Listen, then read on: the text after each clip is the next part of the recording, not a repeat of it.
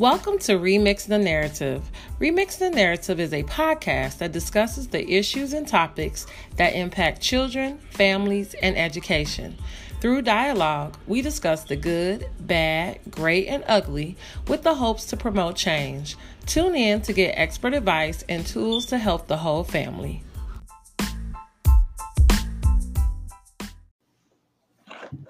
Hello, everybody. Welcome, welcome to our community town hall on justice and freedom. I am so excited because this is a topic that has been, I feel like, top of mind. And when I when God first put on my heart for us to have this conversation, this was actually prior to quite a few things happening in our in our nation and in our city.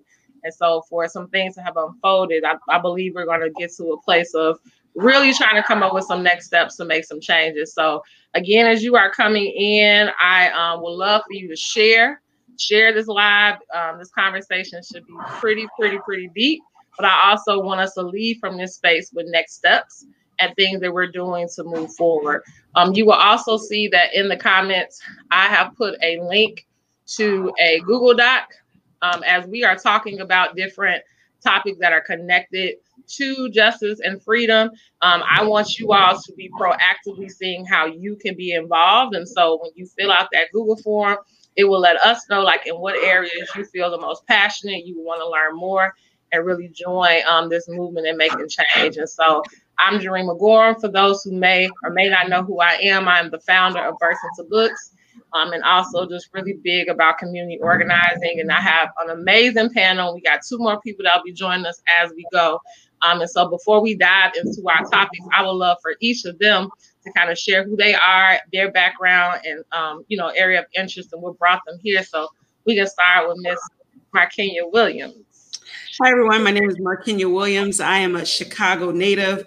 Uh, I am an educator, administrator, um, activist, speaker, aunt, whatever you want to, whatever label you want to give me, uh, that's probably will uh, fit my profile. Uh, I'm also an executive board member for to, to Books. Uh, and I are good friends, and so I love the work uh, that she's doing.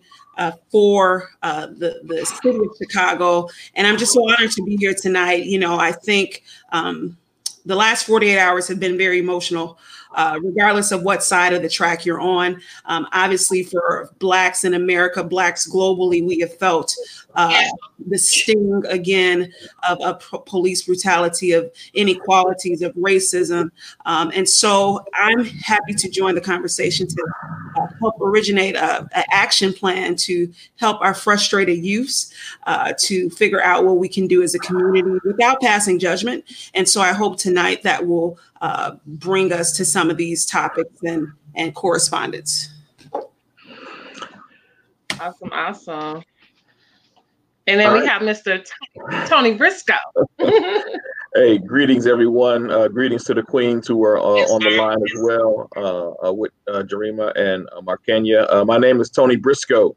Um, I am a motivational speaker. I am a hip hop artist. I am a spoken word artist. And um, I work in a school network here within Chicago. That's where I met Jarima. and also, I'm part of a couple of mentoring programs. So one is a poet, people of extraordinary talent, and then there's also Champs, our culturally helping and making positive success uh, male mentoring program uh, here in Chicago, Illinois, headed up by our, our executive director, uh, Vondell Singleton. So uh, I'm just here to be a voice. You know, during this time, I've really just been working to educate myself. Um, even earlier in last year, it started just on a journey of reading and learning and, and packing in history. So, you know, to be 48 years old. I've just been taking a more active learning in, in Black history and African history and African descendants of slaves. And so I've been I've been reading and I've been learning, been watching uh, watching YouTube videos and just gathering all the information uh, that I can because I think that's one of the movements that has to take place. People need to be educated about us, who we are as a people, where we come from, our background,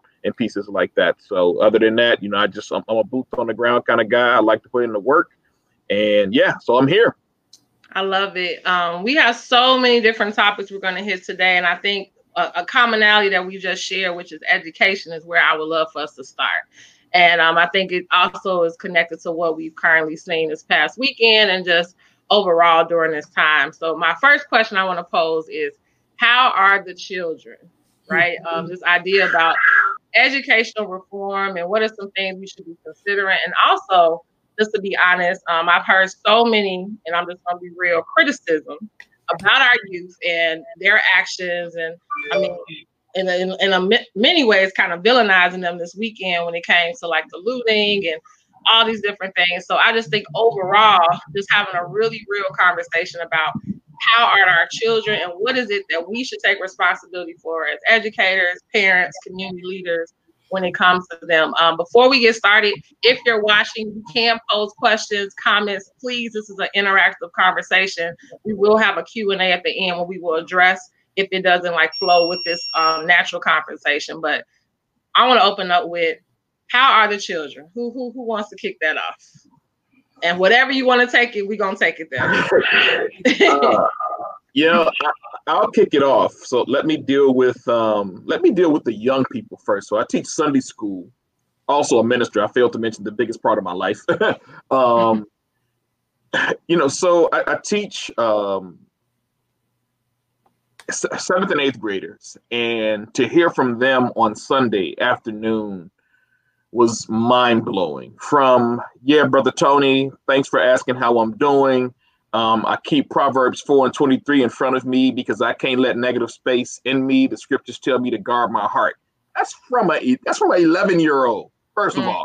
Mm-hmm. right? Mm-hmm. so she just is like, I'm not watching the news. I'm not on social media because my parents won't let me. I'm cool with that. But she was just like, I'm not watching the news because it's just too much for me right now and an, another young man um you know he's younger but he's still in my class because he kind of thinks on a higher level. You know he's just like uh, I'm, I'm disturbed because i just don't understand why our people are doing this to each other during this time. We have enough on us already dealing with police officers killing us. Why are we adding to the fire you know um, my daughter is pretty cool. She watches the news. You know, I had a had a talk with her the other day, and she was just like, "I'm good," and that's where she likes to keep it. So I don't force it on her to talk about you know these things. Um, so that's how the younger people are doing. I talked to my nephew um, the other day. He's fresh back from his first year um, at Clark Atlanta, and I can tell I can tell he's at HBCU because his his whole conversation is just different. Like I'm, I'm hating on him because I know he's getting taught stuff I didn't learn ever. But he talked about his the, the problems he's having with his own peer group. So it's like, first of all, he's 17 and he's going to be a sophomore at Clark Atlanta.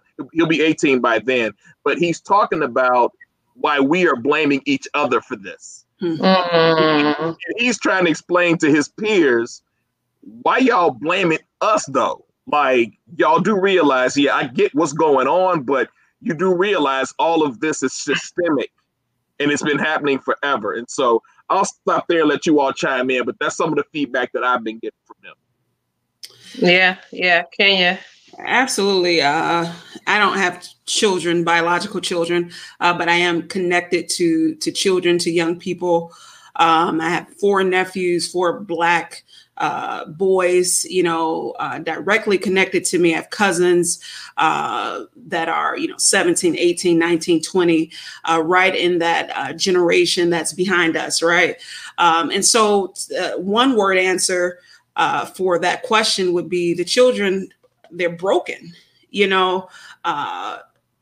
they're they're lost, you know. Their parents don't have answers. You know, society, no one has an answer uh, for what's going on um, besides justice. But we know that that takes time. That is not uh, an instant, you know, method. And we live in a society where we are used to things being instant. You know, we don't want to wait for our food to warm up since, you know, we have microwaves. We don't want to wait for anything. And so the answer that is needed um, often it just creates more brokenness. And so um, I actually texted my nephews yesterday. Uh, one is 13, one is 15, the older, the oldest ones. And I asked them, you know, how are you feeling? And they said, I don't know how to feel, you know, and I said, that's okay, because neither do we, you know, yep. and I pointed them to uh, the Tulsa Tulsa race uh, massacre that happened in 1921, uh, which you know the dates are so eerie because that happened 99 years ago uh, on May 31st yep. Uh, through June 1st. And so they read it and they said, "Oh wow, like that puts things in perspective." I am not uh, supporting the looters, but I understand, you know, I understand the level of frustrations uh, that the children, they've already been in house for three, two, three months, you know, without answers to coronavirus, you know, and now you have um, just, just murder done in broad daylight by people um, who have taken oaths. I, have been looking up just various uh, cities' uh, oaths and, and code of ethics for their police officer, and all of them, you know, state that they would, you know, uphold the law. They will not, you know, defame their badge, and and we're not saying that. You know, the lack of trust that is within our communities by the police, they are not seen as servants which they all say they serve and protect. And so the children, I think, are broken and confused for a simple answer.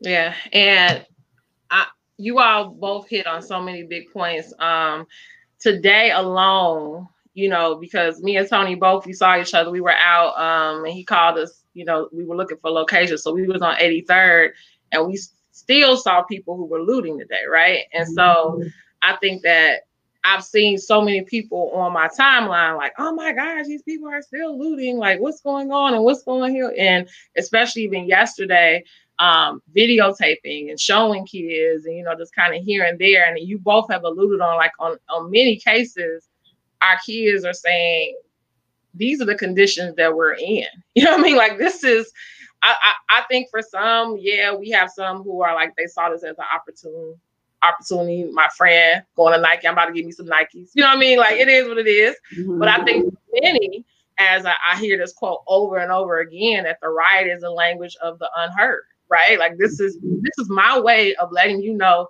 that I'm done. Like I'm done. like I, am gonna let you all pay attention to me. Like for many people, I mean, I believe like looting in these stores. Yes, it might have been like dang, you know, things are being thrown here and there. For others, I'm looting this grocery store. We taking these groceries to the house. you know what I mean? Because we don't have any groceries. We we need these clothes. We need these um, different materials. And so I think in many cases when we talk about like how are the children, um, one of my best friends, Jadon, she just recently posted like now that we are cleaning up the neighborhood, what are we gonna do about the mental health of our children? Mm-hmm. Like what services are we about to give them to help them to heal from these heal from this? Because I think that as you contribute to uh, or said, Kenya, there's so many things they've endured. They've endured being at home these last two, three months. They're about to go into a summer where they're also still going to be quarantined, right? They're mm-hmm. also um, have them already have multiple struggles and things they were going through before this time. So instead of us pointing fingers, how are we going to, what are we going to do to help mentor, coach, guide, because I think for many of us, maybe we weren't out there because we were hurt. We have people, we feel like we have where we're acknowledged. In many cases, that might not be the space. And so, um, again, I'm posing this to you all again and those who are listening. What is it then do we do? Right? Like, what do we need to do first, second, third, so that we can really um, put these resources together? Like, if you're listening, do you provide mental health services for teens and youth? And if that is a thing, how do we connect these communities? Because I feel like a lot of these communities also, as we're seeing that the looting is happening, is in already devastated and forgotten about neighborhoods, right? And so, mm-hmm. and many yeah. of them are even more, you know, depleted now. So what are we going to do in order to help these children? Because we already know that they need help. We already know that they need support. And what they don't need is for you to come to them and tell them, y'all know y'all messed up, right? They already they already understand it. That that doesn't right. register. The same reason we were villainizing them to having that party. Like why all these different things. Like at the end of the day, just scolding them. I don't think it's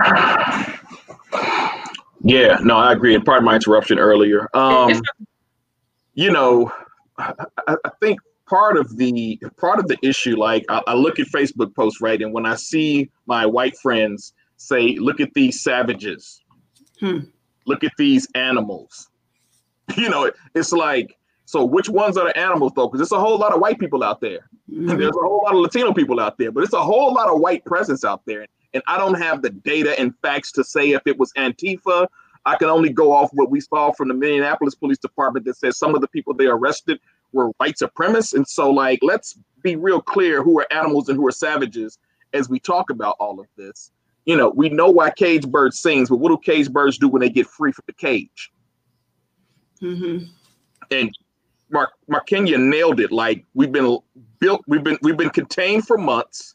Um, I can't. I'm not. I'm not graduating like I typically would. You know. And this is this. If these are the, the young people who are out there, at the end of the day, I can complain about them, but I still say my sons and my daughters have lost their minds because they're still my sons and my daughters, right? And I, I, think there's no understanding of it. We have a young man in our, in our one of our champs mentors, and he says something so profound. He just finished at the police academy. Um, he's not on the force yet because COVID and everything jumped off, so they couldn't couldn't join yet. But he said they took them to the DuSable Museum and walked them through after they graduated some of what blacks went through during civil rights in the 60s. And his white counterparts who just graduated with him looked at him and said, Wow, we never knew this happened. We were never taught this in school. How hmm. it possible in the year 2020, a graduating academy of the Chicago Police Department, and you have young white men who are on this force and have never been educated on how their batons and their dogs and their water hoses and their fists yes. and their guns and their cars and their paddy wagons and their laws were all used to subjugate black people. How was that even possible? Yes. And they're blown away like, man, this, this, wait a minute, did this really happen? Like it's in a black museum, bro. It happened. They had no knowledge of it. When you saw cameras pan downtown Chicago, there may have been 15 white officers for every two. Yeah. yeah. So that, that means we're being policed by people who don't live in our areas. You cannot build community relationships that way. Yes. It is absolutely 100% impossible to be policed by people who do not live in our community. Roll through Chinatown. I bet you see a lot of Asian police officers. Absolutely. Roll through Little Village. I bet you're going to see a lot of uh, Latino of Latino descent police officers. But you roll roll through our communities, you're not going to get the same thing. And for a long time, I attended my CAPS meetings. There was maybe one black officer in my CAPS meeting the whole time I was in there for years. Right? That says a whole lot. And so while we need to be educating ourselves on what discrimination looks like, we need to be making sure that there are policies in place that educate white people on the history of African Americans in this country and where it started. And so we don't have time to focus on one thing. We've got to be able to hit multiple things from multiple yep. sides. And Jarima, I talked to you about this. A letter yep. I'm working on drafting to Senator Dick Durbin and to mm. Congressman Bobby Rush we need a national federal database tracking every law enforcement officer in this country. Yes. If you are working for the SEC and you do insider trading and they find you and you go to jail, you can never work in the financial district again for the rest of your life. You are barred for life. If you're an attorney, and they catch you doing some malpractice things, they will bar you from life. How is it that a police officer can shoot and kill a black man, can shoot and kill a brown brother, and you can move to another county or another town and get yeah. on the police force? Absolutely. That, that is criminal activity and criminal negligence. So we yeah. got to go beyond police officers and go to legislators because the laws is what's empowering them to continue to do what they do. Yeah, and, and I love what you're saying. And people are like, yes, great idea. And this is the reason for this platform because now we start talking about strategy, right? Yes. So we could be angry, we could be like, you know what, we don't have a voice, we're not getting the police that we want in our neighborhoods. So this is where we start stop asking and demanding things, right? we start saying, you know what, we we got enough data to support why this should be the, the case Yep. And guess what? We got enough people backing us, and that's Absolutely. just is what it is. And so this is where we become strategic. And so for those who are just ch- chiming in, if you see that Google form at the top, the reason I have that because as you are listening and we're talking about topics, and the reason you see me kind of bouncing between topics because everything is interconnected. Mm-hmm. Right? We can't talk about education and not talk about law enforcement. We can't talk about law enforcement and not talk about the black dollar in our communities. We can't talk about the communities and talk about all these other things that's happening in the nation without seeing how they're connected. And for all of those things, it comes to okay, now we're rioting, now we're protesting, and now we need to start. How are we gonna start getting at these people's tables and talking and creating, like you said, this legislative and all these different um, forums so that we can let people know, like, no, no, no. Not only do we have enough, and yeah, I busted down Target, but I'm also about to bust down City Hall. right? We about to go down to City Hall with my well thought out law, you know, my whole platform letter. I got my back and people who are on here. If you are a lawyer, if you are connected into politics or alderman, whatever you are, we need to start now. This is where we start strategizing and coming together. So this is the movement we're working on here while we still are helping black communities and black businesses, right? So we need to still, you know, build up, and we're gonna get to that in a second about like the black businesses and all of that. But this is also something, like you said, we can't be like, okay, we just gonna work here now we're gonna work here. Now we're gonna work here. No, we gotta work on mm-hmm. everything. Mm-hmm. Right. And we gotta figure out what's our lane so that we can really just get that stuff moving. So I would love to hear um again, yes, definitely Kenya, what you're thinking, but what's what's step one? Like what do we need to do in order to get those kind of strategies going? Because again, we talk it, now we need to start walking it. It's the whole reason for this this time. I, I think um I think there's enough of us who are experts in our own field, um, our own, you know, career path or whatever we're doing, um, that we have the tools, we have the resources, but too many of us are all are operating as islands. So you have hodgepodge, five people over here trying to do this, 10 people over here we need numbers. You know, we need the masses to unite. Yes, we are the minorities in America maybe it's 40 million of us here but that's enough to make some movement you know we we we talk about voting when it comes down to the presidential elections but the the the city elections where you're you know voting for your uh, legislators for the judges we need to vote. Those are the people that immediately impact what we do you know in our day-to-day lives you know and so there's not a lot of momentum around those uh, uh, times of, of, of, of action. And so i think enough of us need to band together instead of you know 50 people starting their own nonprofit, like we need to streamline. You know, we have the Chicago Urban League. I don't know how active they've been, you know, with with what's recently going on, but we have major staples in our communities that already have had, you know, the the the voice, um, but we need to even uh, provoke them to do more. NAACP. I've been a member, but I don't I don't really know how to contact anyone, you know, in my local area. Like these are organizations that are around, but what are they really doing? And so we need to um, network with them, call them to the carpet, figure out how we can expand, how we can grow. Um, it's it's a shame that in the city of Chicago, and I lived on the south side of Chicago my entire life, um, up until two years ago. Um, there's only one social service center for those kids, and that's the Martin Luther King skating, skating roller rink. For all of those kids on the south side of Chicago, you have one area where these kids can skate and bowl. That's her that that's horrific considering all the kids on the south side of Chicago alone. But you go up north, you have all these options for the kids up there you know so we need to talk about the things that are in our community so that the frustration does not come out in violent ways. These kids can't blow off steam. You know they don't have even today they had to shut down the, the food giveaways because of the violence. So we probably had hundreds of thousands of kids that did not eat today. So what's the alternative? Yeah we close it down but but what can we offer the kids? Yeah, yeah you, what you just I'm yeah. sorry. I just wanted yeah. to read what uh, Jerica just said really quickly because I think it's highly connected. And she said, I would love for our youth to learn about the different opportunities and careers, such as lawyers, judges, and take office in politics to make a change. We need policymakers to change laws. We need to mobilize the communities to get them ready for voting instead of waiting in November for the election comes. So I think even that, as we're talking about um, how do we build this capacity and getting people on board. I think making sure we're educating our youth about their power when it comes to that. You know what I mean? Like we got all these rallies and I've seen like cool campaigns like don't forget to vote, you know what I mean? And then I was like, but why? You know what I'm saying? Like, but why? And I mean not not why like because your ancestors died for this, and all of that is true, right? All of that is true.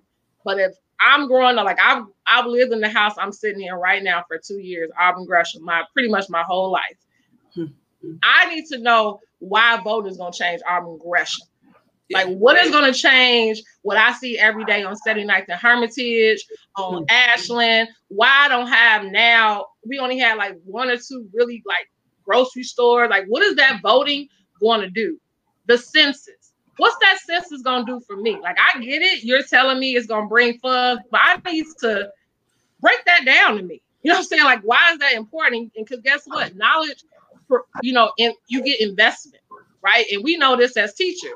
I can't come in front of my students and tell them they need to learn X, Y, Z in science. The way I I, I build relationship with my kids and understand them so they can see the application right now. Like when you walk out my door right now, this is why you need to know the periodic table not because you need to be able to do this chemical reaction, because you need to understand that the reason you have uh, asthma is hmm. most of your buildings have lead, as you understand, is a metal, and because it's in the paints, that's why we got these schools and people have all these different disadvantages and health issues. Because now that you know that, you're gonna go back home and you're gonna start looking around, right? You're gonna start, you know, Miss Gorham, you're right it is a lot of people in my in my house that have you know asthma and uh, you know what I mean. It now it makes sense. Now now it matters. That knowledge is going is helping me make better decisions. Yeah, you know what I'm saying. And so we can't just say, oh, you didn't go to vote. But guess what? You didn't even really tell me the power that goes with that vote. Mm-hmm. Yeah. But when you tell me that power, guess what? I ain't gonna never miss a vote again. Yeah. You know what I'm saying? So we gotta do that kind of work of, of grassroots, like Englewood. This is why you need to vote. Hmm. You know what I mean? Uh, Roseland, this is why you need to vote. Everybody was up in arms, and I'm gonna be quiet about old fashioned donuts because Lord knows I love me some old fashioned donuts. However, if you go over there, it's a ghost town.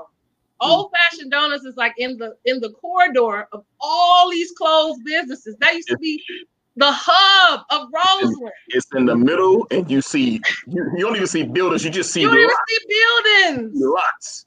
It's just lots. Yeah. Hmm. You, if I live in Roseland, you tell me how my vote is gonna give them some more businesses around here and how it's gonna bring more attention. Guess what? Now we got now we got some momentum. You know what I'm saying? But mm-hmm. we can't villainize people for not knowing certain information because, like you just said, we're not learning in school. You know mm-hmm. what I'm saying? And if people who are at the levels to really educate aren't creating those spaces for us to learn, then why am I going to really make a difference come November? Yeah, I might not like Trump, but that might not be enough motivation. It's just it's, it's, not it's honestly not motivation at all. And I'm, I'm glad we brought up voting because I think and thank God for Maze Jackson and what's in it for the black people because without his voter without his voters guide, I literally yeah. did not know which judge to vote for. I mm. trust Maze like that to have an understanding that this brother has been in the game on both sides of the equation. He sees it from a holistic perspective because I don't know which judges to vote for because we all have full-time jobs working for our families. And if you don't have kids, somebody else's kids or your kids, are you assuming that responsibility, right? We don't have time to do all the research that is literally, well, let me say this. Some of us don't, I don't make time to learn about every judge that I need to. I trust people who are in place, like Maze Jackson, to present that information for us. And that's another legislative piece I think we need to change. And I'm so glad Markenya brought it up. There is absolutely no reason a judge should just be allowed to sit on a ballot and be voted for. Mm-hmm. Yes. They need to be put in platforms, just like every politician, every alderman has to have a debate, whether it be in a town hall or on, on a radio station.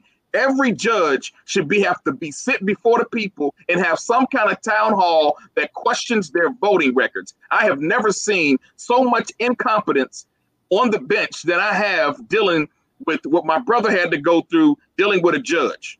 Hmm. The level of incompetence was ridiculous. He hmm. had no rights as a father. He had no rights as a good father who was providing for his son, who was taking care of his son, who took his son. He had no rights at all. He could have no defense. And at the end of all that, the judge said, Well, I didn't know. Mm. These judges need to be put through the exact same crucial process in the public. Hey, everybody want Trump to have a conversation. Everybody wants Alderman Brookins to have a conversation. Everybody wants. Peter Hartman to have a conversation. Everybody wants these pastors to be put on the mat and have a conversation.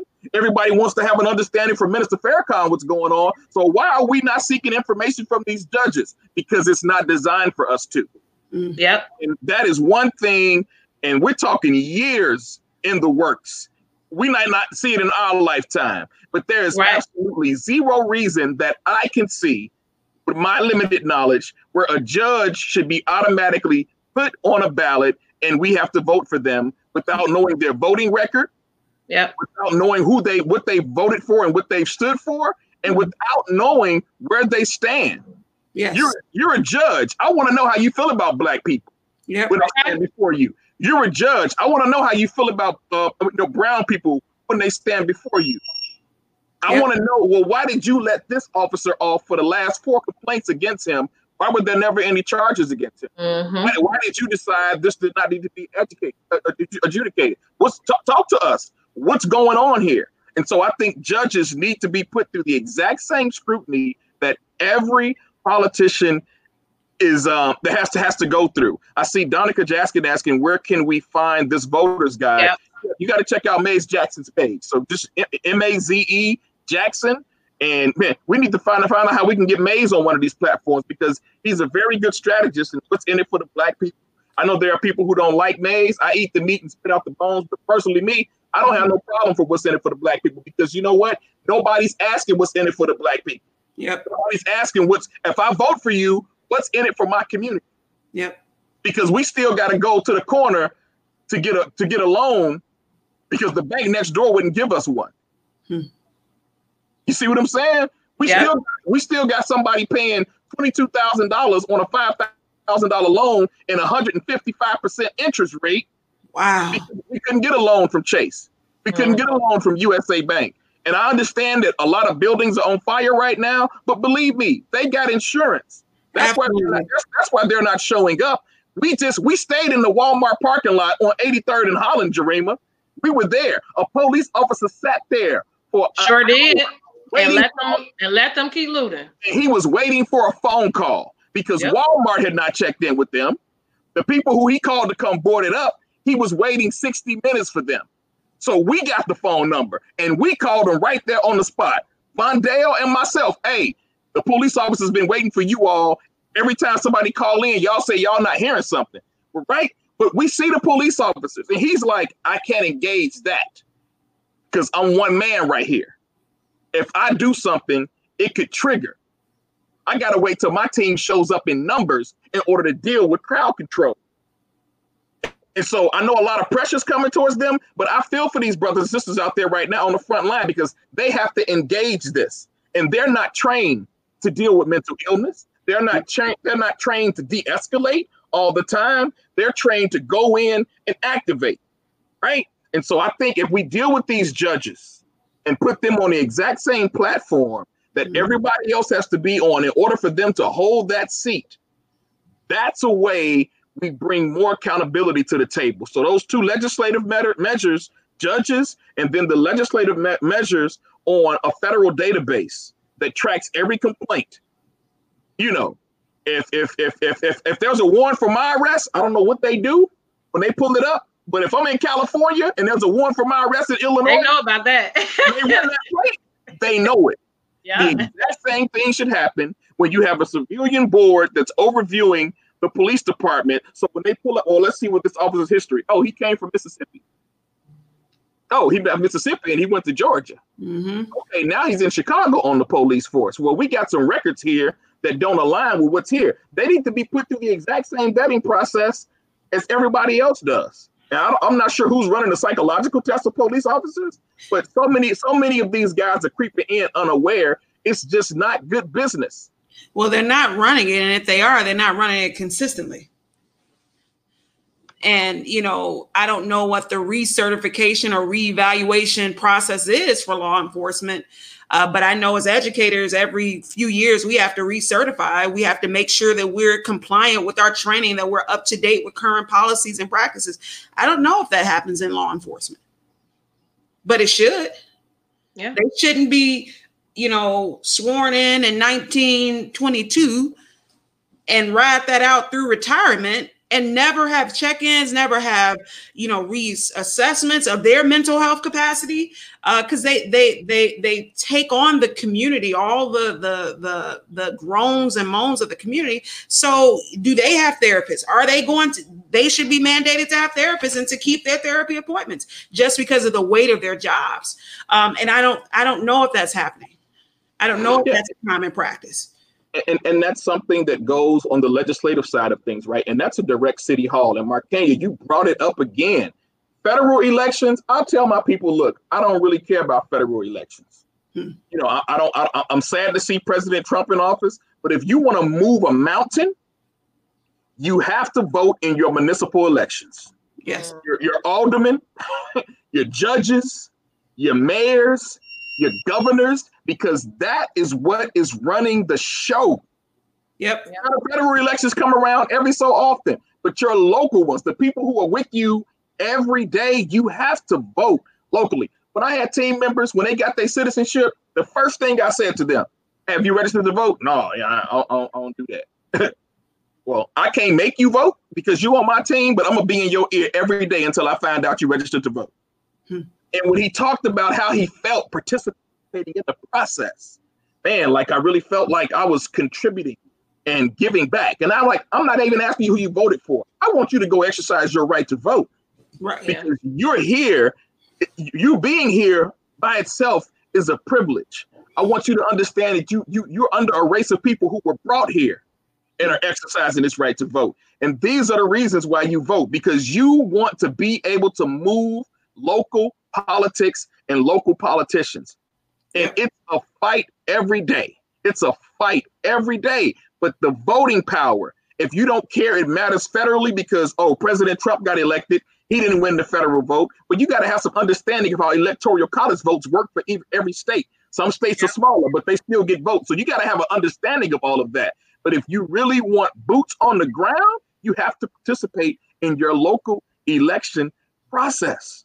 Mm-hmm. And you're, you're absolutely right. I hope I'm saying I hope I'm saying Jakia Dorsey's name right. Whoever said your vote doesn't matter, I understand the surface of that, but your vote does matter in your state. It matters in your county, and it matters in your city. Ask mm-hmm. Alderman Brookins. He won the last election by almost 550 votes. That means he was 500 people, 506 people away from losing his seat. Mm-hmm. Your local votes matter. Yes. And I think this even ties in, Tony, to when we say your vote doesn't count, all voting counts. Like on, I'm not even talking about um your alderman, I'm talking about your local school council vote. Yeah. You know what I'm saying? Wow. Um, when they send those surveys out to you, you know, like essential, you know, surveys, the five essential surveys, and, and, you know, we're rating the schools and all of that, and they send some out to the parents, and the kids have to take the teachers those votes matter. that participation matters. And I think that we got to understand that we have so many opportunities for our voice to be heard.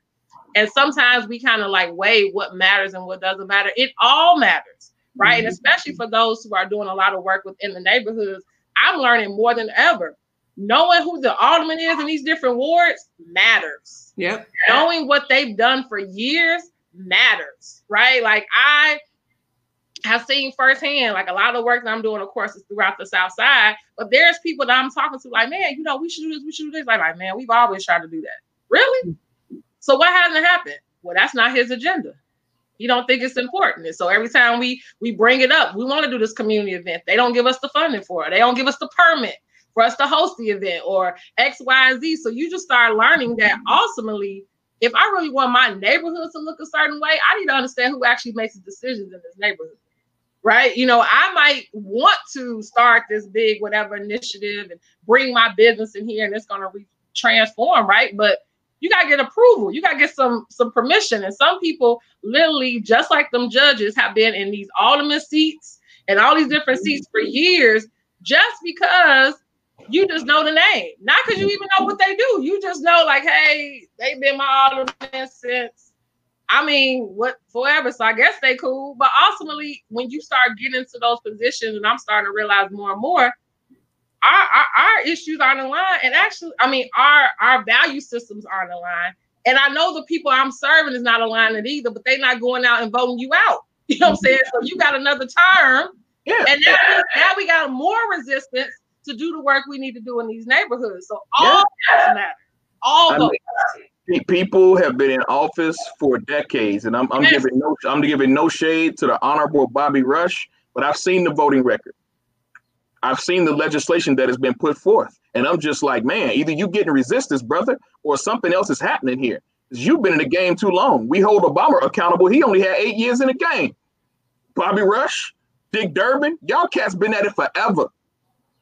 There's no way we should be allowed with this. Congressman Rush should have got a 100% vote when they when he when he started talking about early anti-lynching laws. Hmm. Nobody wanted to back him. How was that possible? Nobody wanted to back Byron Allen. How was that possible? So, right? And so I see two things we're talking about so far. Finding a legislative piece where we can talk about changing laws that impact police behavior, finding out how to get judges on a platform, and then finding out how to empower our people with why their votes matter, mm-hmm. why automatic votes matter, why every seat. I didn't even think about the school board until you brought that up, Jarima. So, you know, all of these voting pieces that matter. Why is the census important? Oh, well, if we've got a population in Chicago of, I don't know what our population is, what is it? Seven, eight million? Am I, am I, am I making too low? It's, it's, pretty, it's pretty, you know, it's, it's whatever it is, right? Mm-hmm. Well, if, if, if only half of that fills out the census and we only get half of that for funding, that's going to be a problem, right? I think the second place I would, well, I think the third place, that you mentioned Jarima, is how do we find out every not-for-profit organization in this city? And, and and Vondell would be excellent for this because the brother is tied to everybody. the champ's executive director is tied to everybody. And I'm sure Makenya has some contacts too, along with you. Makenya, excuse me. How do we get these nonprofits at the table? I know the Obama Foundation has been good for this, and maybe it's find you know talking to uh, Dr. Carter over there to find out how we can blend this to see like if we build this consortium of people and just dispatch how do we keep it organized how do we keep it structured and how do we keep it consistent and how do we keep egos out the way like okay. there, there's no benefit that's, it, that's it right there this is all for this is all for the people right yep. how do we get the egos out the way and just come up and target what's viable for everybody and let's just put in the work and do it. The third piece I want to get into is the education of our young people. Hmm. Understanding college was not designed for black people at all. We built the we built the plantations and the schools and couldn't access them. And couldn't access them. Right? How do we if we're going to keep 50 schools closed, taxpayers still have to pay for the buildings. They still have to be engineered. they still have to be maintained. Yep. How do we now turn? How do we work with the mayor's team? How do we turn 50 closed schools into mm. 50 technical schools? Great. You don't want to bring back auto mechanics inside of a school. You don't want to bring drafting inside of a school.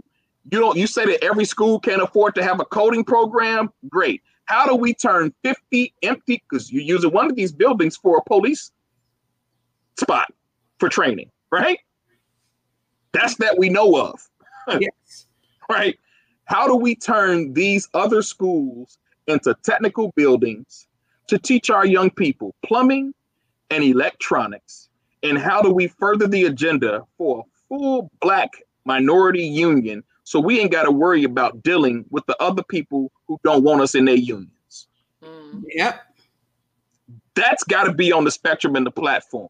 Yep. Now, I, I am pro college. Jarima, you already know I've been in school since you met me. I just graduated from NIU last year. I'm not saying college is for everybody. I feel like everybody needs to go and find out for themselves before I just tell you don't go to college. Mm-hmm. Wharton School of Business had on an executive who talked about how he teaches his children, hmm. a white guy. He said, son and daughter, if you're not trying to go into academics, if you're not trying to go into the medical field, if you're not trying to be an accountant, an engineer, or architect, find something entrepreneurial you can do. Hmm.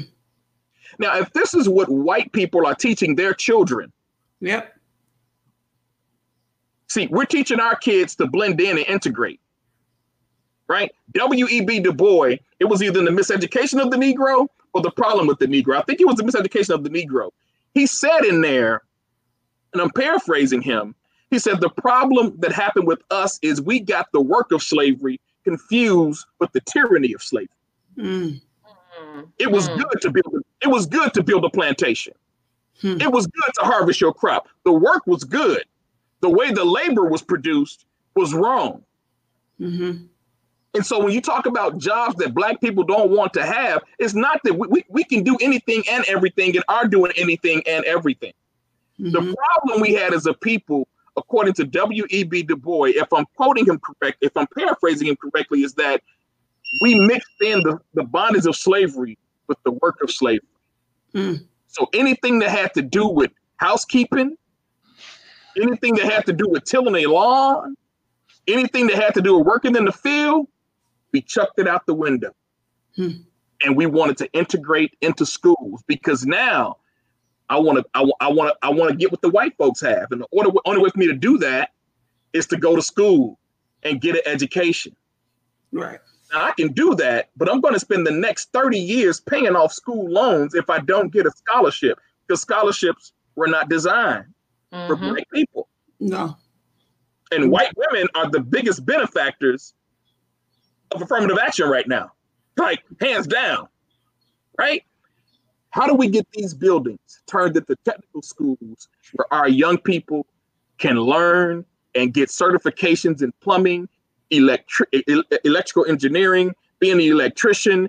How can we get these buildings turned into Cisco academies and Microsoft academies and VMware academies? So when they finish high school, my buddy just told me he got a 21 year old young man he mentored in technology, no college degree, making $78,000 a year at 21, and he's getting smarter. Wow. Yeah. Wow how do we transform these these closed buildings into these kind of incubators that can empower our young people and places that edify the communities they're in right so even i know uh, michael neal pastor michael neal who's super dope if you don't know him he's he has one of those uh, community he right on drexel yes he's made a, a timothy community center yes, right a space where yeah, where he's able to have his church services. He opens it up to communities. They're able to do workshops. Like I even went there for a grant worker, uh, a grant writing workshop. He hosts all kind of different events for the neighborhood. And again, it, it, it looks better to have that in the space versus big vacant building yeah. that can do nothing, right? And um, also I see someone putting in here, what about utilizing this for the arts, right? given given the spaces within our community that are able to edify it and you're able to have things and opportunities that are accessible to you i think it's just so important. So you're right we got these buildings. What do we need to do to be ordered to occupy them so they can be used for what they can be you know to help make our our, our neighborhoods better?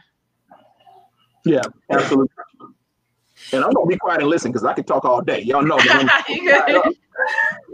I think we all can, and I agree with everything that's that's being said. And I think what really struck a, a nerve for me is the conversation, the the difference in conversations that we have as Black families versus white families. Mm. Obviously, I've never been at, uh, on the white side of it, but uh, I do have friends that are, you know, non-black, and um, when we talked about the the voting and all of that, I worked for years uh, the local elections in Worth, which is a the the white you know predominantly white community uh, right outside of Chicago over there by uh, Ridgeland, like the Ridgeland where Chicago Ridge Mall is. So Worth is a little bit south of there, and every year I would watch um, families, white families come to the voting booth with their newly turned 18 year olds. They literally have a list, a piece of paper with the the the candidate's name, what they stand for. They're standing over their their young person's shoulder, telling him or her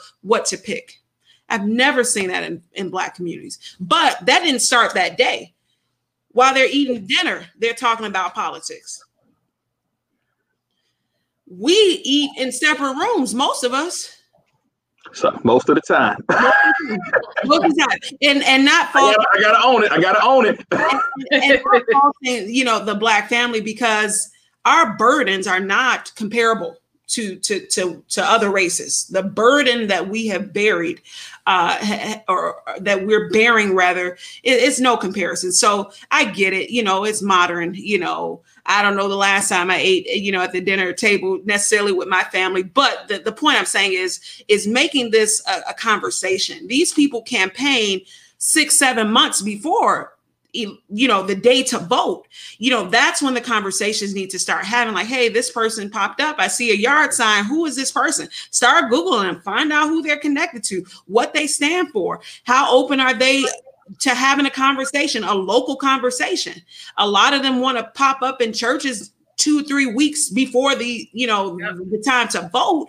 But when you first start start campaigning let's have a conversation. Let's have a dialogue. Let's talk to our children uh, about you know how they um, how they matter you know encouraging them to uh, even run for student council like get them involved in in the the the the power of voting you know and i and i think that will help transform you know a lot of the the bigger issues that we see it starts with conversation you know, uh, the scripture in the Bible, I'm not sure where it's found, but it says, My people per- perish for lack of knowledge.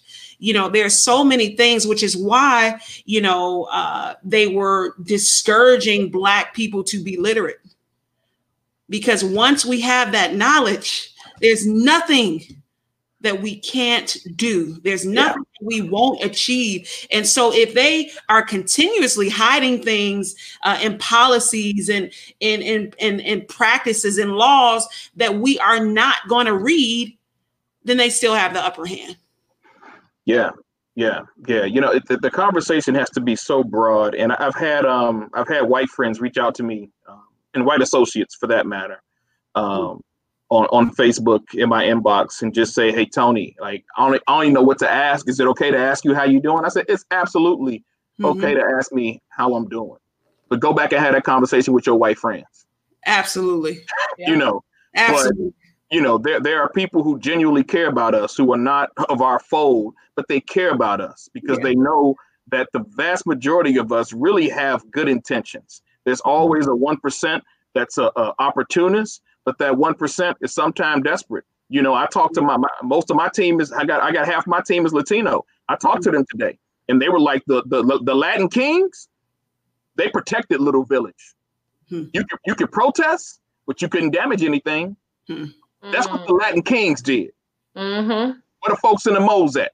And I'm mm-hmm. not, I, don't, I don't want anybody to be a gang, but I'm gonna say this: where the folks in the moles at protecting our community? Because that's what the Latin kings held down. They're like, we got enough drama over here with us. We don't need our people going through anything else. Don't come over here with that. Right? And, and, what you just said, Tony, is a perfect segue because if you see underneath, I have rebuilding, restoring our community businesses. And I don't even want to just say our businesses, just our community, period. And I'm going to tell you a few things that I observed just in three days that I know are, are game changers. First, I'll start with today. 83rd, cleaning up, right? Being over there and, and you showed us the picture of like how that space looked before we got there. Come right. And, and, it was horrific. Horrific. You, it was horrific. And, and I, I hope you post it so people can see just the real work that happened over there. But 83rd, that whole area was horrific.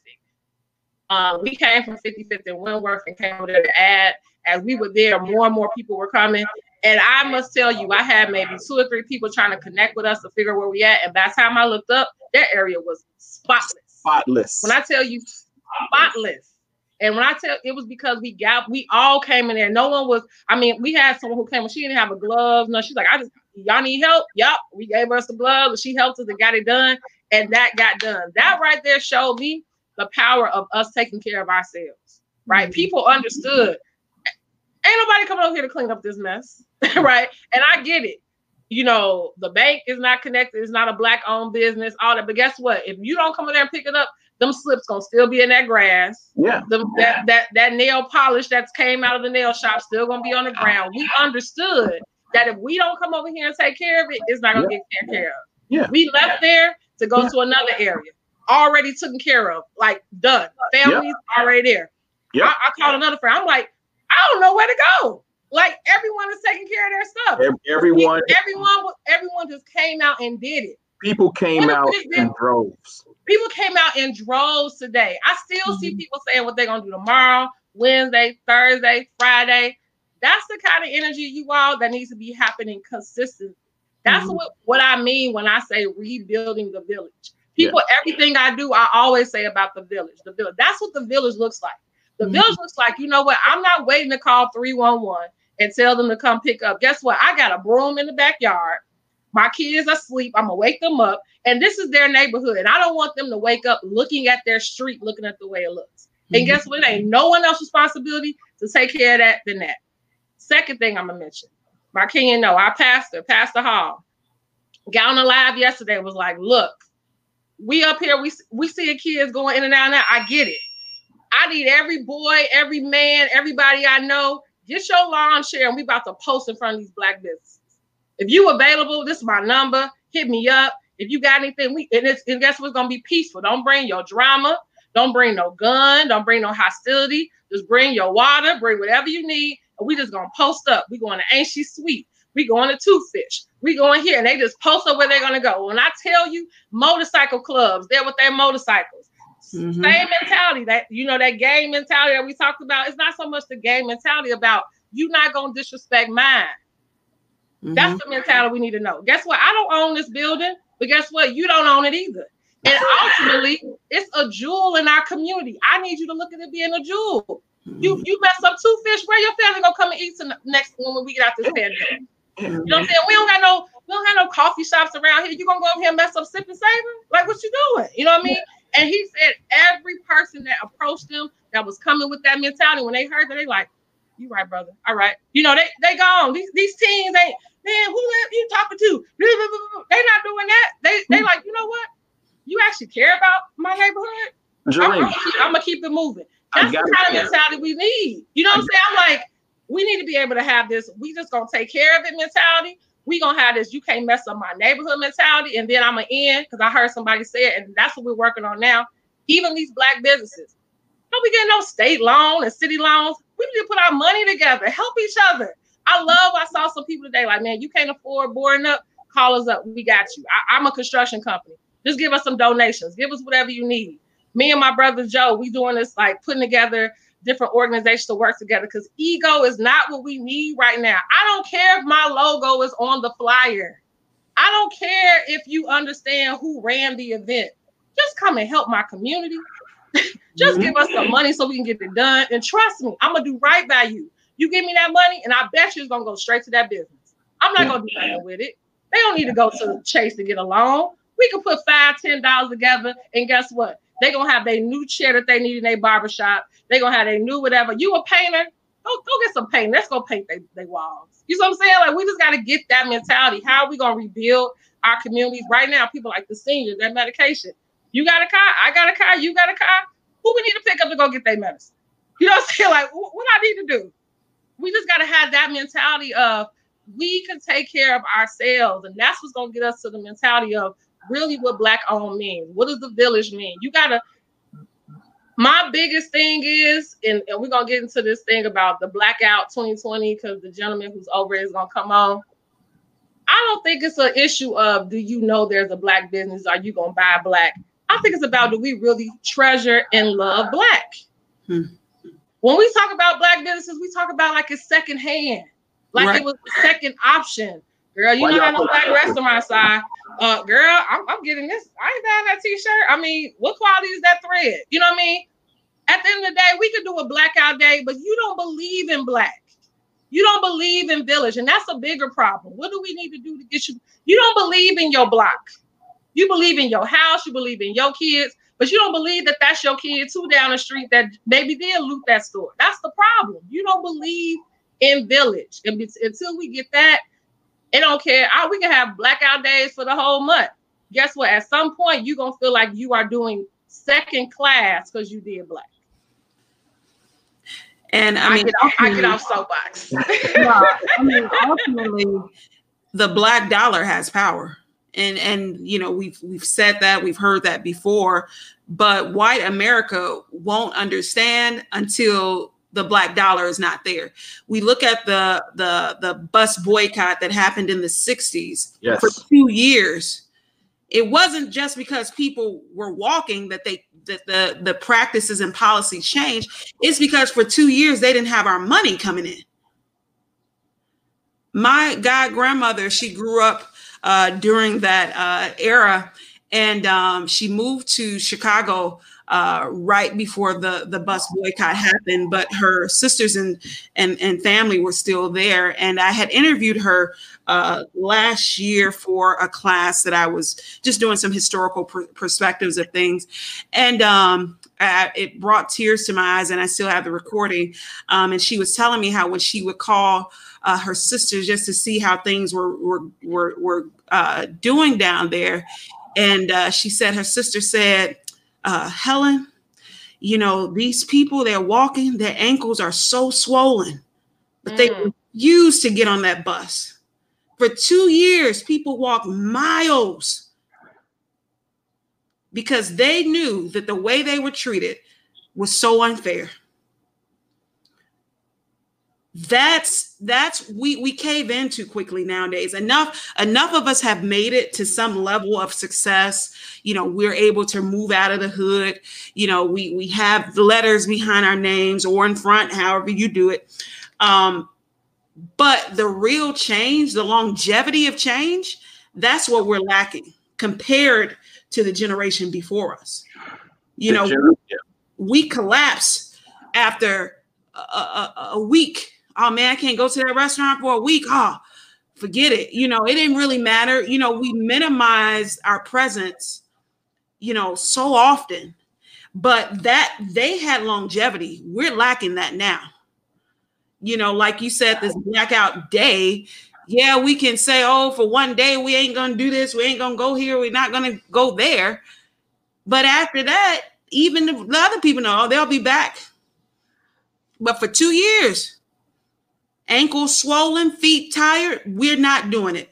If we can't sit anywhere on this bus, we're not getting on your bus. Yeah. Um, in- integration has made us lazy. Yes. Mm. Integration has made us lazy. And that, I don't I don't have a better way to say it because the race is not given to the swift. No. Change is not given to the swift. when you can walk 15 miles to work and 15 miles home because you believe in a cause. Yes. That's what Mark King is talking about. Yes. They endured. I, I met, I've been through four foster care homes, and I, I thank God for how I came up because mm-hmm. it, it, built me, made me the man I am today. Mm-hmm. All I know is work and grind. I, yes. I, I, pay for it and I spend the time with my daughter. I, I, I eat that. I own that. But the way I came up, it taught me I'm Ida B. Wells born. I'm, I'm a project baby. Absolutely. I had to learn how to grind and hustle and work. Mm-hmm. And you're right, Dominique. Change is not comfortable. change is not pretty. You know, the sacrifices that we have to make. If we see one nail shop disrespecting our queen, all of them should be targeted for yep. no more attendance. Not just one, not the one that's in the area, all of them. The, oh. reason, the reason I love going out today is because on occasion I order my wings up there from J and J Fish when I got a big outing with the family. If I got to pay for somebody on my team who's who had a relative that just died, that's where I go pick up their chicken before I drop it off to their family. Mm-hmm. And I wanted, and, and and they were cool. They they didn't they didn't look at me like I was a threat when I was up there. They saw what I was doing, and they saw when I came back. You know, they saw me early in the morning when I walked over to assess the damage, and they saw me when I came back with a garbage can, with a garbage bag and a pickup thing because I know there's a staple on, and Jarima said it best. I ain't just talking about protecting black businesses. I'm talking about protecting the businesses in our community. Mm-hmm. But, but, also with that, educating them and holding them accountable. accountable. Yep. We we keep you in business. Yeah. We, we keep you in business. Yeah. You, you, you like you like these numbers, and they they employ black people up Yeah. at that J and J Fish up there. You know what I'm saying? So the impact, though, what broke me this morning was seeing seniors pull up Mm. to go to the bank and could not get money. It's the first of the month. Yep. They got medication to buy, they got Yeah. food to get, they got bills to pay, and they got grandbabies to take care of. They could not get any money. To see that brother in his wheelchair car trying to go to Walmart, he couldn't get in. It broke my heart. And this is the part of the education. We, young people, I understand you frustrated. I understand you upset. I understand you angry. But guess what? If the Noble Network of Charter Schools in two months have fed 75,000 families Monday through Friday, and nobody can serve food today, that impacts your people. That impacts us. I, I get you angry, but educating them on a smarter way to protest. People talk a lot, yeah, Martin had it wrong, Malcolm had it right. No, neither one of them had it wrong. But when you talk about Malcolm, you got to talk about the psychology of Malcolm pre Mecca and post Mecca, and pre Nation of Islam and post Nation of Islam. He was a different man with a different strategy and a different tactic on how to do business for your people that will also not cause them backlash at the end of the day. hmm And we have to break down that by any means necessary, it was not part of the Nation of Islam's tradition. You saw that when the seven Muslim brothers got killed in California and nothing happened, right? So we can say by any means necessary, but understand the psychology with that. There's a, so much educating that I need and that we need. hmm I'm, I'm jealous of every person that went to a HBCU. I'm mad at y'all because y'all. I don't know if you two went to a HBCU, when I see the upper hand and the pride and the dignity, now I understand why the fraternities are so strong. I didn't Yep. get it at first. I didn't understand it at first, but now I see the unity and the unification that historically black colleges and universities give to our young men. My Yeah. nephew, who graduated from Claflin, both of them, they were already special, brilliant. But that HBCU turned them up a hundred times. hmm We just have to educate our people. And we have to understand that in order to do this, we need our white allies Yes. who were right out there with us today, who rolled up right at 83rd Street, three deep, which y'all need, what, what we got going on. Yep. That's the kind of unification that we need. This is why I don't march with everybody. Hmm I had no plans on going downtown Chicago because in my spirit, I knew something was wrong and something was going to jump off, and something did jump off. I understand why Malcolm X said, I don't want nothing from you. Because when we've been damaged like that, we don't know which white people are on our side because we've seen you shake our hands and stab us in the back at the same time. When you want to march, you march with your people. You know who's leading that march. Hmm Ja'Mal Green had a phenomenal march. It was peaceful and everything. But I'm not for boots on the ground unless there's a strategy and an agenda. After we march, this is what we're going to do. and this is the Exactly. we're going. We have seen, and I'm, I'm, I'm not knocking marches. I'm not disrespecting anybody who went to a march or to a protest. I'm all for it. I understand it. But after we do all of that walking, the talking has to meet paper. Paper has to meet politician. Politician has to meet policy. Policy has to meet legislation. Legislation has to meet what the people actually need for governance. Yep. And I and I want people to know that this is the reason for this platform. So at the end of the day, I for the last few days was like, okay, my spirit is uneasy. Anyone who know me, like, if if I I need to see what are we doing to move our people forward, right? And I saw the protests and I saw these different things. I'm like, okay, we whoever led those those protests, you got some influence, right? You were able to get a whole bunch of folks A whole bunch. a whole bunch of folks in an area and we we got to capitalize on those kind of opportunities you know what i'm saying when you get a lot of people's attention like that we got to have and, and from here we are meeting here This is what we are demanding. This is why we came here. We got to have some strategy. And so I want everyone who was watching this, the three of us on here, and the reason um we got a whole lot of other folks that's involved. We about building strategy and executing. Like I mean, like ASAP. I mean, like when we get off this town hall, as soon as we get off, and people who are filling that that Google Doc, like we already have a Zoom meeting set up for those who want to be a part of like who are organizations. Because again, this isn't about ego. This is not about ego. This is about building community and really making change. A lot of us, we have networks and people we can pull from and bring involved and all of that good stuff. But when we come together, we are a power to be reckoned with. Yes. Yes. And we got to understand that it is strength in numbers it's even more powerful when you got knowledgeable people that's in those numbers, right? Yeah. You got a whole bunch of people who not just walking around like it's hype to be an activist right now. Like, nah, I'm in this group and I know why I'm here. And we mm-hmm. all know why we're here, and we all demanding the same thing. We all are fighting for the same thing. And I think it's important that we understand that because at the end of the day, protests are dope. I don't like like you just said, I'm all about it but I'm a strategic in everything. I, am strategic in everything I do. I just don't go for the hype. I'm just never been that person. So at the end of the day, like I'm gonna make my impact the way that I know that I can do it, which is really planning it out so they can I can see change. I can see forward movement. And that's as uh, Tony said, I noticed some of these things. I might not even be allowed to see it happen. Hmm. Yeah. It might be Trey that benefits from it. But yeah. I'd rather him benefit for it and he see the fight and the struggle for it than than than accepting that this is just the way it is. That yeah. you know what, uh, you know what, this is this is the way armed aggression was when my mom grew up. So I guess it's what I'm supposed to be when I grew. No, no, no, no, no, no, no, no, no. Things are shifting. Things are gonna change. Things you you're not gonna be profiled, honey. You you're too brilliant for that. We're not going through that. I don't need to worry. I pray. I do all those things, but you're gonna see mommy act as well. like you, and you're gonna be involved. You're gonna be at those meetings, right? Most people they see um, it's it's it's a reason. I, and I, it was something you said earlier, Tony, which I think is so important. When we're doing this kind of work, what I also love was seeing people with their kids. Oh, Your kids got to be involved. Investment comes with them being involved in it, right? Also, another reason I might not take it important because it's kind of like when you take your kid to the store and they spending your money, but it's different when you make them spend their money right? Yeah. Like if they got twenty dollars, you're like, oh, you want that toy? Didn't you just get twenty dollars?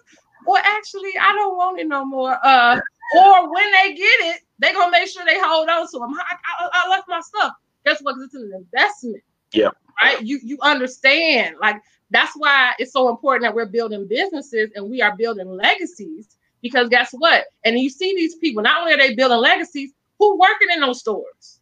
Mm-hmm. It's an investment. Yeah. Right. I work with my dad. And guess what? When he died, I took over the business. And then when I die, I'm gonna give it to my son. And guess yeah. what? We're gonna take care of it and we're gonna manage it because it's ours. Yes. It's ours. I have ownership of it. I take yeah. pride in what I do. I don't want my name to be defamed, right? right? So I think that's important as well that we are really getting into the mindset of code. How can we build? How we getting our babies involved so that when we leave, it doesn't die with us the mm-hmm. momentum doesn't die with us. He needs to care about who the alderman is as well. Your child should care about who is in the legislative branch and all these different things as well. But they don't care if they're not there. Mm-hmm. And most of the time, when you see me at events and all that. Yes, I'm a single mom. All those things are true, but it's intentional. If I got to plan a meeting, Trey sitting right there. If you ask Trey what what encouraged me to do bursts into books, he's gonna say me. You, I'm the inspiration, mom, and I'm like, you're right. Because guess what? I need you to understand when you old enough, you're gonna work here for over the summers. You're gonna build when we do events. He because guess what? I'm leaving something for you. And we gotta do the same thing for our kids. And I think the rebuilding is about just them getting a sense of pride in what we're doing. We get a yeah, sense of pride yeah. in what we're doing and being strategic. And so I know we've been on here um, for a while. I love it. I love it. I, I, I think people are loving it too. But I think that that's a part of strategic planning, you all. So if you really really, really about that life, like you, like you hear Tony, he is about that that that policy life. Like if you really try to write these policies and get and get involved, I need you to fill out that Google form. You see the email at the bottom if that's the best way to communicate and let us know because we're gonna start working like yesterday. if yeah. you about helping these businesses be able to get back on the ground and get themselves funded, we already are starting a fund for that, which you'll see posted afterwards. And again, it, it don't matter who gets the credit, you really just about building community, then I need you to contact me. if you really about educational reform and making sure that we get the things we need in our schools, then let us know so you can get involved. I, you are in a space of people that want to act. Yeah. I might be in a protest too, but guess what? I'm acting alone and I'm making some change that comes along with that. So, um, yeah, I, I think it's just important. We at the point now where people ask like, why did this murder um, make such a difference? I think people are in a spirit of we got to act. We got to act. We can't let this this one go by and we end up in another place again. A little, you know, in a couple of moments. Yeah, you know, we all have we have risen as a people through all of these occasions in history, right? I, I did a press release for our champs organization yesterday because you know Nike is one of our partners. So you know, yeah, I know everybody ran out the store, but I'm like, hey, I want them to know, like, you know, we appreciate your support, and that's the biggest piece is educating the community on who's actually giving back and helping us. Mm-hmm. That's information that they absolutely need to know. So you can think twice. You know, I'm an Ice Cube head. I remember when he said, "Don't mess with the black-owned stores, but hit the Foot Locker." Like I remember what he said. But you know, there there's a lot of organizations out there that are helping us, and it may not be monetarily. Maybe it's just, hey, you know, we'll sponsor an event for you. We'll give you a donation for that. But you know, I just think we have such a great responsibility, and I think that's the expanse of us as a people, where because we know what the gutter looks like, we just choose never mm and we choose never to stay there for a long time. So mm-hmm. we, we're going through a phase right now in our country. And my, my, my final message to the people who are watching and, and seeing the looting, because there's a whole lot of helicopters on the south side of Chicago. I'm not sure how many on the north side. I'm, mm-hmm. I'm gonna leave that alone. But uh, but you know, I, I know what you see, but just think about it this way. Had they arrested that police officer and his cronies, would this ever happen? And if the answer is no, then you got to deal with cause and effect. Yes. You have to deal with cause and effect. And it's pieces like this and statements like this, man. I'm telling you, the last year I have been unapologetic about my blackness. Hmm. And I offended a friend of mine who was white, and I didn't apologize for it. I let her know your statement was racist. You may not realize that, but I don't expect you to because you live in a nice suburban home and you get to stay home and raise your two kids. That's not the story for every black woman on the planet. Absolutely. I, I was actually uh, involved in another Zoom meeting earlier with uh, uh, some white, you know, uh, educators and my my cousin and I, and we're trying to strategize, you know, use their platform to bring these topics up because we do need allies. But one of the ladies, what she said, and I had never heard it, uh, from that perspective, from that side. She said, you know, um, when Rodney King, that situation happened, she said, I had the option of turning it off. Uh. And I replied, I said, we don't have that option. Mm. I'm not a black male, but I'm a black female.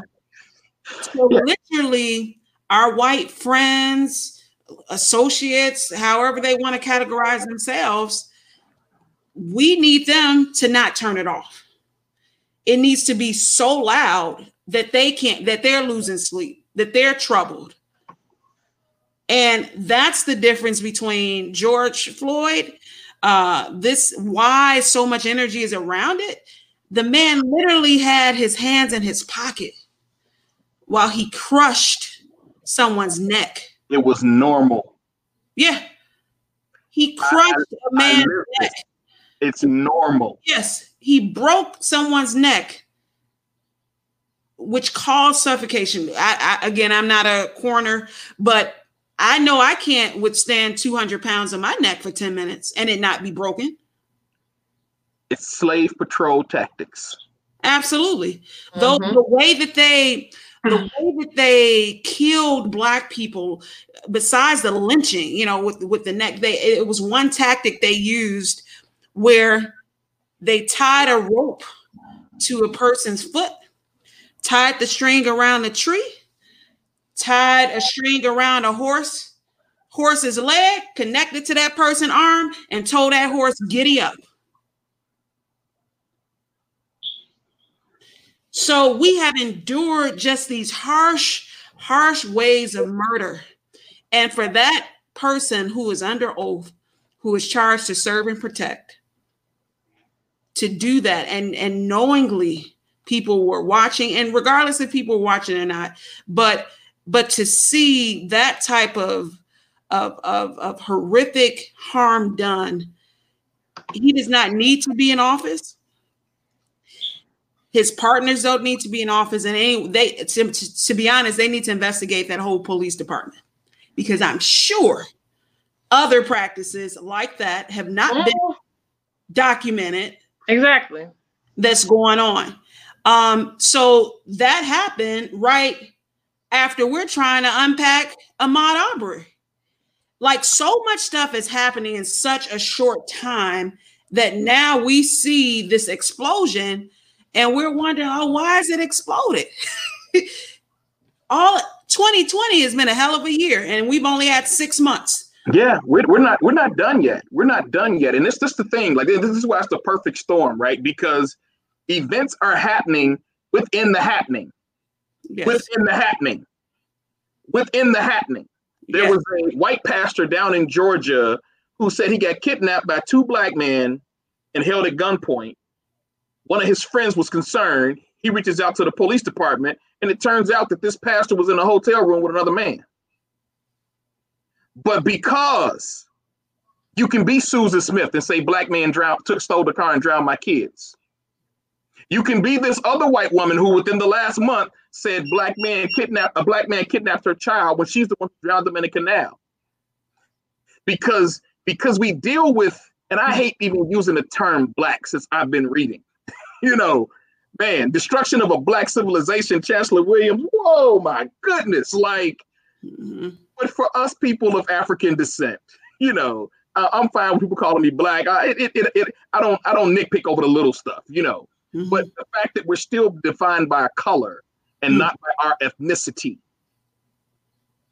further perpetuates the race riots and the race wars, right? We are still the most hated people on this planet. Yeah. Yep. And but the hardest working, we hell, we built the damn planet civilization, hardest working people. Yeah. Yeah. You know, yeah, one, one of my she, she one of my I, I, call her white just for sake of being white, but she's actually mixed, um, uh, Arabic and uh, I believe Jewish. But she said she sat her daughter down mm. and watched the entire length of the video with her daughter, mm. and she said her daughter started shaking, but she said she made her watch it because she wanted her to understand the whole picture of everything that's going on.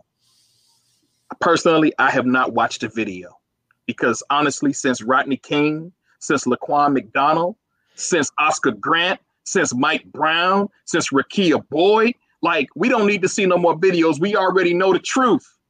We know what's happening. We believe what's happening.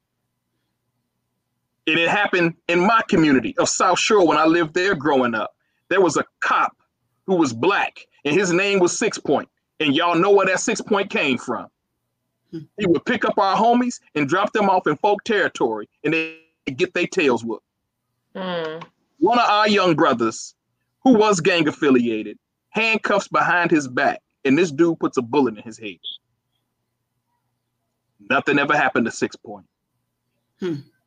He had to hide in a store and we love the Arab store, but when they took that cop in, we blew it up because you don't get to come over here into our community and harbor terrorists who are legalized and weaponized to kill us. Mm-hmm. And that's if you're a black officer killing us, and that's if you're a white officer killing us. We're not gonna harbor that. The hood didn't stand for it. Mm-hmm. Yeah. This is the kind of oppression that we go through. So when we put these things in movies like Boys in the Hood, when we put these things in movies like Menace to Society, which I think sent our people on a course of just destruction, that's just my personal opinion. But when we put these scenes in there, no one ever talks about them.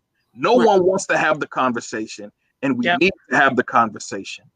And to know that somebody who I'm associated with sat down with their white child their mixed white child and made them watch that video, and that's that's tough. But I know why she did it because she wants to be one of the voices of change. And we need to continue those partnerships. You know, with the things that we have to do as black people is, oh, we gotta we gotta give pre-statements, right? We got, oh, we know all police officers are not bad. Oh, we know all white people are not against black people. See, we gotta do all this. They don't have to do that at all. I was in a conversation with pastors last week. We had a, a live prayer meeting online, and one of the rabbinical brothers who's Jewish said he talked about the separation between blacks, Latinos, and Jewish people at the towards the end of the civil rights movement per se. But he said he was able to blend in. And I looked at all my brothers and I said, guess what, man? I don't get to blend in, bro. I wake up with this brown skin every day. I can change my hair, I can change my clothes, and them that donuts maybe change my weight, but I don't get to change this. This is God's gift to me and I'm it like a gift and not a curse. I love it. So I want to say this to you all who are watching. You see at the bottom, and I just checked. I'm seeing people are starting to email me. Thank you so much. If you are serious about being involved in what we're doing, as far as really it's coming together to start changing things legislative like in the legislative branch and when it comes to our city government when it comes to our communities when it comes to our schooling when it comes to our families all of those things please please reach out. Um, if you for whatever reason if the link isn't working i'll email it to you. Um, email me i can send it to you by email but again we're starting asap i'm going to put on my personal page and Burson versus a books page a meeting we're having tomorrow at 12 p.m with different community le- leaders and individuals who want to get involved as well and again um, if you looked at the list of the agenda, I actually had that we're going to move that conversation to another day. But I would really like to encourage you all to. Um, I really want to encourage you all to be able to check out what's called Blackout Day 2020 right? And so the gentleman who is in charge of that, his name is Calvin Martyr. Um, we're actually going to set up a day this week in which it'll just be me, him, and a few other people that's involved with that movement. If you have not learned about what Blackout Day 2020 is, I want you to not only um, check it out, but also go to the website. And I have the website that'll come up very soon, which is um, entitled pretty much blackoutday.org. And so I will put that in the comments. So again, I want you to go to that website and learn about what Blackout Day is. It's all line in what we're talking about with building our communities, um, supporting Black businesses, being able to come together, not only just in our cities, but across the nation, but then also continuing that movement of support, um, supporting Black businesses. So again, I will put that in the comments. I believe it's blackoutday.org, and you can learn more and um, and again, it's going to be a great, great time. But again, I am so appreciative of Tony. I'm so appreciative of my Kenya, and I'm so appreciative of you all sticking in there with us. We will have more talks like this because, again, um, cleaning up our neighborhoods is not a one day thing. Working and trying to get our kids the support and help they need is not going to be just this summer or even just this year and after the pandemic. And really just trying to make change within the government and in our local and city and state and all these different things is really going to take a, a, lot of work and a lot of sacrifice. But I believe that we are in a position that we are ready to see change. And I believe we're in a position where we have people who are ready to work with us. So, again, I appreciate you all sharing this live. If you're watching, share it again so it can get out more and more. And um, again, let's build. Let's build. Let's change. Let's make it better for not only our current. I want to see some change in my lifetime, but I also want to see it for those who come after me as well. So again, thank you all. Have a great rest of your evening. Yes. yes. What you, you about to say something, Marquette? Yeah, I was just gonna. Um, please, please, girl. Don't no, you were ending, you know, the, benediction, you know. Uh, but I had said something earlier to the group that I was meeting with um, earlier, and you know, um, they wanted to know what could they do. Uh, these are white white women, mm. um, and I said, you know, sometimes nothing needs to be done, but but um, in, in embrace the silence with us. Mm. There are about five stages to grieving, I believe. Um, and so we're grieving. You know, th- this is a a, a, a a grief that we're bearing, and and sometimes we we can't and won't say anything, but be there to hand us a tissue. You know, be there when we are ready to talk. You know, a lot of the kids they're not verbally talking, but they'll text you. You know, reach out to the the young people that you are connected to. Ask them, how do you feel? That open for me open the floodgate floodgate of communication with the people the the young men that i'm connected to. Everyone on here text some young person you know and just ask them how do you feel? They're not going to pick up the phone and call you but at least have that dialogue. Let them know it's okay to not know. It's okay yeah. to not have feelings and it's okay to even be quiet. It is. You know too often we're we're trying to to, to strategize and talk, which is important. But sometimes you need to reflect, you need to process. Um, that is a part of getting through grief. Having that that that time where your soul can hear itself talk.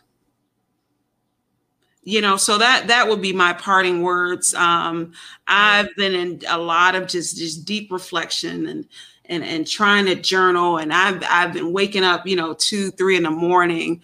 Um, I have friends in other states, uh, Los Angeles, and their time zone is different. And, you know, just seeing what's going on there, you know, it's, it's, it's a lot to take in. And so we really need to activate our Black therapists. There are a lot of Black therapists out there. Not saying anything's wrong with the white ones, but let's activate our Black therapists.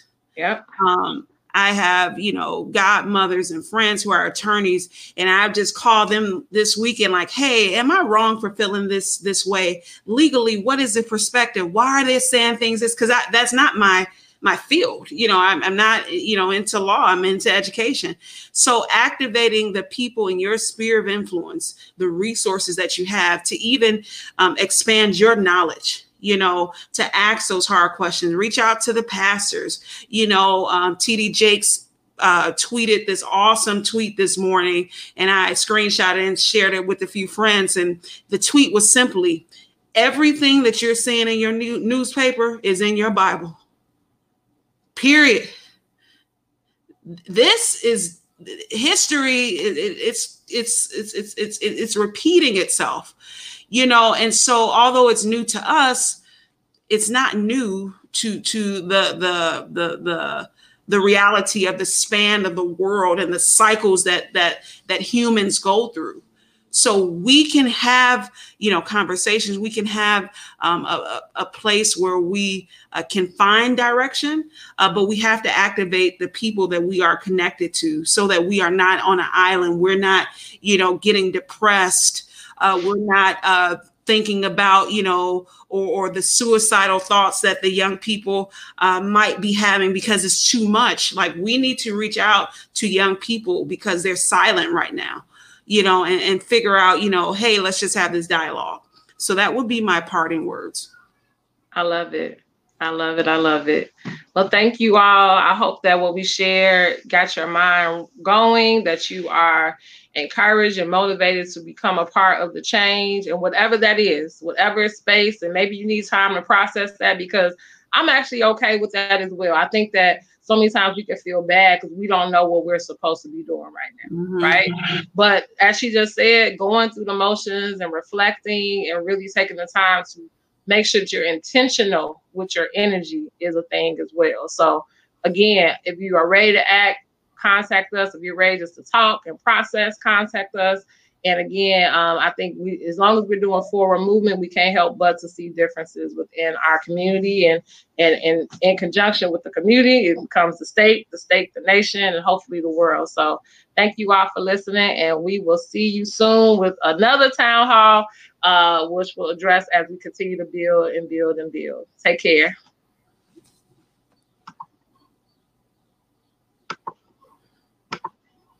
Mm-hmm.